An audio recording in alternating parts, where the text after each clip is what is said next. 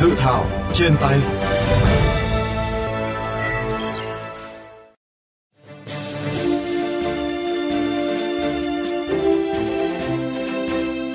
Thưa các bạn, sau khi tiếp thu ý kiến của các đại biểu Quốc hội, ý kiến chỉ đạo của lãnh đạo Quốc hội được ra soát chỉnh lý với Ủy ban Kinh tế, các cơ quan của Quốc hội, Liên minh Hợp tác xã Việt Nam và các bên liên quan, dự thảo luật hợp tác xã sửa đổi gồm 12 chương, 115 điều.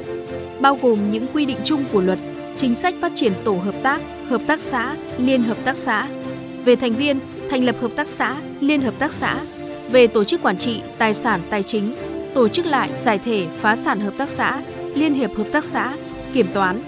về tổ hợp tác, tổ chức đại diện của tổ hợp tác, hợp tác xã, liên hiệp hợp tác xã, quản lý nhà nước, điều khoản thi hành. Mục đích của việc sửa đổi bổ sung toàn diện luật hợp tác xã hiện hành nhằm tạo hành lang pháp lý thuận lợi, thông thoáng cho sự phát triển của các tổ chức kinh tế hợp tác trong bối cảnh mới, hoàn thiện các quy định về huy động phát triển thành viên. Bộ Kế hoạch và Đầu tư đã tổ chức nhiều hoạt động nghiên cứu khảo sát lấy ý kiến về dự án luật, đồng thời đã phối hợp rất chặt chẽ với Ủy ban Kinh tế, Ủy ban Pháp luật, Liên minh Hợp tác xã Việt Nam và các cơ quan liên quan giả soát, giải trình, tiếp thu và chỉnh lý dự thảo luật hợp tác xã sửa đổi. Đến nay, dự thảo luật sau khi chỉnh lý cơ bản đạt được sự thống nhất, đồng thuận cao của Thường trực Ủy ban Kinh tế, Bộ Kế hoạch và Đầu tư, Liên minh Hợp tác xã Việt Nam và các bên liên quan. Ngày 12 tháng 4, Thường trực Ủy ban Kinh tế tổ chức tọa đàm lấy ý kiến chuyên gia về dự án luật hợp tác xã sửa đổi. Nhiều đại biểu thống nhất cho rằng dự thảo luật hợp tác xã sửa đổi mới nhất đã thể chế hóa nhiều chủ trương nghị quyết của Đảng về kinh tế tập thể, trong đó có 8 nhóm chính sách tại nghị quyết số 20 của Ban chấp hành Trung ương Đảng khóa 13 về tiếp tục đổi mới và phát triển, nâng cao hiệu quả kinh tế tập thể trong giai đoạn mới. Một trong những điểm mới đáng chú ý của dự thảo luật hợp tác xã sửa đổi mới nhất là dự thảo chỉ cho phép các thành viên chuyển nhượng vốn góp trong nội bộ hợp tác xã, liên hiệp hợp tác xã, không chuyển nhượng cho thành viên mới bên ngoài. Điều này phù hợp với điều kiện ngày càng phát triển của nền kinh tế, phù hợp với thông lệ quốc tế, tạo sự bình đẳng, quyền tự do của các thành viên hợp tác xã khi tham gia hợp tác xã. Ngoài ra tại điều 106 dự luật hợp tác xã mới nhất quy định tổ hợp tác phải đăng ký tại cơ quan đăng ký kinh doanh khi có thành viên góp vốn để sản xuất kinh doanh, khuyến khích tổ hợp tác khác đăng ký. Dự án luật hợp tác xã sửa đổi đã được Quốc hội cho ý kiến lần đầu tại kỳ họp thứ tư. Dự kiến sẽ xem xét thông qua tại kỳ họp thứ năm tới, Quốc hội khóa 15 tháng 5 năm 2023.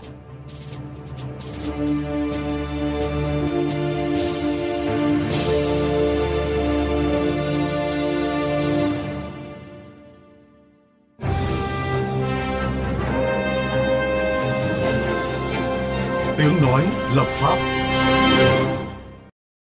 Thưa quý vị, tại phiên họp tổng kết công tác năm 2022 và triển khai nhiệm vụ năm 2023 do Ban chỉ đạo đổi mới phát triển kinh tế tập thể, hợp tác xã tổ chức mới đây, một số chuyên gia cho rằng năng lực nội tại của hợp tác xã còn yếu, hiệu quả hoạt động chưa cao, trình độ cán bộ quản lý hợp tác xã còn hạn chế. Do vậy, để tạo cơ hội cho hợp tác xã phát triển, tiến sĩ Chu Tiến Quang, nguyên trưởng ban chính sách phát triển nông thôn, Viện Nghiên cứu Quản lý Kinh tế Trung ương nêu ý kiến. Ờ, chúng ta trong nghị quyết 13 cũng bây giờ vào nghị quyết 20 chúng ta đề cập đến là kinh tế được phát triển dựa trên hai hình thức sở hữu. Đó là sở hữu tập thể và sở hữu của thành viên. Thế nhưng mà về mặt pháp luật mà nói là không có một văn bản nào thừa nhận sở hữu kinh tế tập thể cả thế vậy thì cái sở hữu tập thể này nó được phát triển trên nền tảng nào? Và động lực của nó ở đâu? Đó là cái mà tôi thấy rằng rất gian nan. Thế vì thế cho nên rằng là ở đây tôi thấy rằng bản chất của cái kinh tế tập thể vẫn là một câu hỏi lớn chúng ta cần phải làm rõ. Trước khi chúng ta nói về cái luật mà chúng ta đang sửa hiện nay, trong cái mảng một chương hẳn hoi trong luật về chính sách hợp xã, nhưng chúng ta không đề cập tí nào về các điều kiện mà chỉ nói rằng là phải có báo cáo kiểm toán ví dụ như vậy. Nhưng mà còn cái mục đích mà để hưởng lợi chính sách mà phải đáp ứng lại để cho phát triển xã hội là cái gì? Để cho họ phải nhìn thấy cái đó, để họ phấn đấu, thì chúng ta không có cái đó. Thế cho nên là ở đây, trong cái dự thảo luật hợp tác xã, thì tôi đề nghị rằng trong tất cả các cái chính sách mà chúng ta hỗ trợ, đều phải có sự cam kết của các tổ chức hợp tác xã. Nhận cái cái chính sách ấy thì anh phải cam kết cái gì? Thì chúng tôi hỗ trợ, còn nếu không thì thôi. Nếu mà gọi là để sửa cái luật đấy thì trong cái phần về mặt chính sách là chúng ta phải sửa rất là nhiều để làm thật rõ cái trách nhiệm của cái các hợp tác xã khi được hưởng lợi chính sách thì anh phải làm gì chứ không thể nói là cứ là cái tiêu chuẩn đầu vào như thế là tự nhiên là hưởng chính sách và nó thành là bình quân và cái thứ hai nữa là người ta cũng không cảm nhận thấy được cái sự nỗ lực cá nhân ờ, của từng đơn vị. Để các hợp tác xã phát triển thì cần bổ sung thêm các quy định cơ chế để tạo động lực cho hợp tác xã phát triển. Tiến sĩ Nguyễn Đình Cung, nguyên viện trưởng Viện Quản lý Kinh tế Trung ương bày tỏ quan điểm. Tôi rất muốn có một động lực nhưng cái luật mình làm ra đó là không nhìn thấy cái động lực ở đó. Một tổ chức hợp tác xã nó rất là đóng không huy động được các thành viên này, không huy động được nguồn vốn này, không huy động được nhân tài này, mà đặc biệt cái những cái nhân tài nó rất là quan trọng thì mình lại không có cái cơ chế để mình huy động cái, cái nhân tài ví dụ như trong hội đồng quản trị và mình phải mở cái cơ chế để thu được nhân tài, cái giám đốc và những cái bộ phận của nó.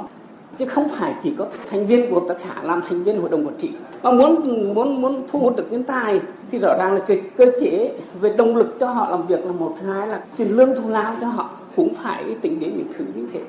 Cái đó theo tôi rất rất rất cần phải phải xem xét lại có một cái sự thay đổi nào, nào đó vì một một tổ chức mà muốn phát triển được ấy, thì luôn luôn nó phải phải mở để thu hút được những cái nhân tố mới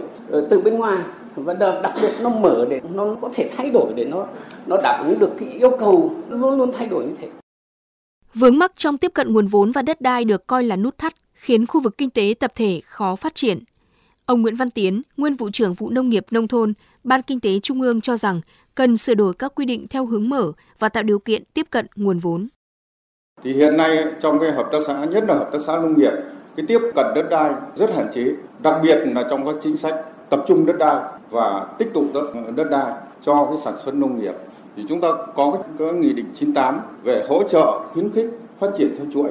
Nhưng các chính sách để hỗ trợ cho các thành viên liên kết để vào hợp tác xã với quy mô hàng trăm hecta, hàng nghìn hecta thì chúng ta còn rất ít. Nếu mà hợp tác xã không tiếp cận được đất đai thì rất là khó khăn trong quá trình tổ chức sản xuất, nhất là hợp tác xã nông nghiệp. Vấn đề thứ ba là chính sách tiếp cận về tín dụng. Các hợp tác xã như này rất khó khăn trong cái tiếp cận tín dụng. Tôi nghĩ là ờ, phải có những quy định cụ thể không vì những trước đây đồ bể của tín dụng mà chúng ta dừng lại cái tín dụng nội bộ của hợp tác xã ờ, để cho cái tiếp cận của cái tín dụng của hợp tác xã là rất là thấp hai yếu tố căn bản nhất của sản xuất ờ, ờ, nhất là trong sản xuất nông nghiệp, đó là vốn và đất đai. Thì hai cái yếu tố này rất khó tiếp cận. Thì ờ, tôi đề nghị thì chúng ta có những cái chính sách mạnh mẽ hơn để phát triển số lượng thành viên của hợp tác xã. Và thứ hai là tiếp cận về đất đai và tiếp cận về tín dụng đã khó khăn cho hợp tác xã hơn.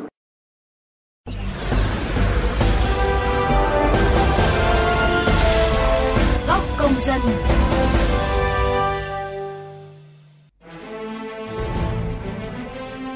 Thưa quý vị và các bạn, tính đến hết năm 2022, cả nước có gần 30.000 hợp tác xã, 125 liên hiệp hợp tác xã, 71.000 tổ hợp tác với tổng số lao động trên 976.000 người.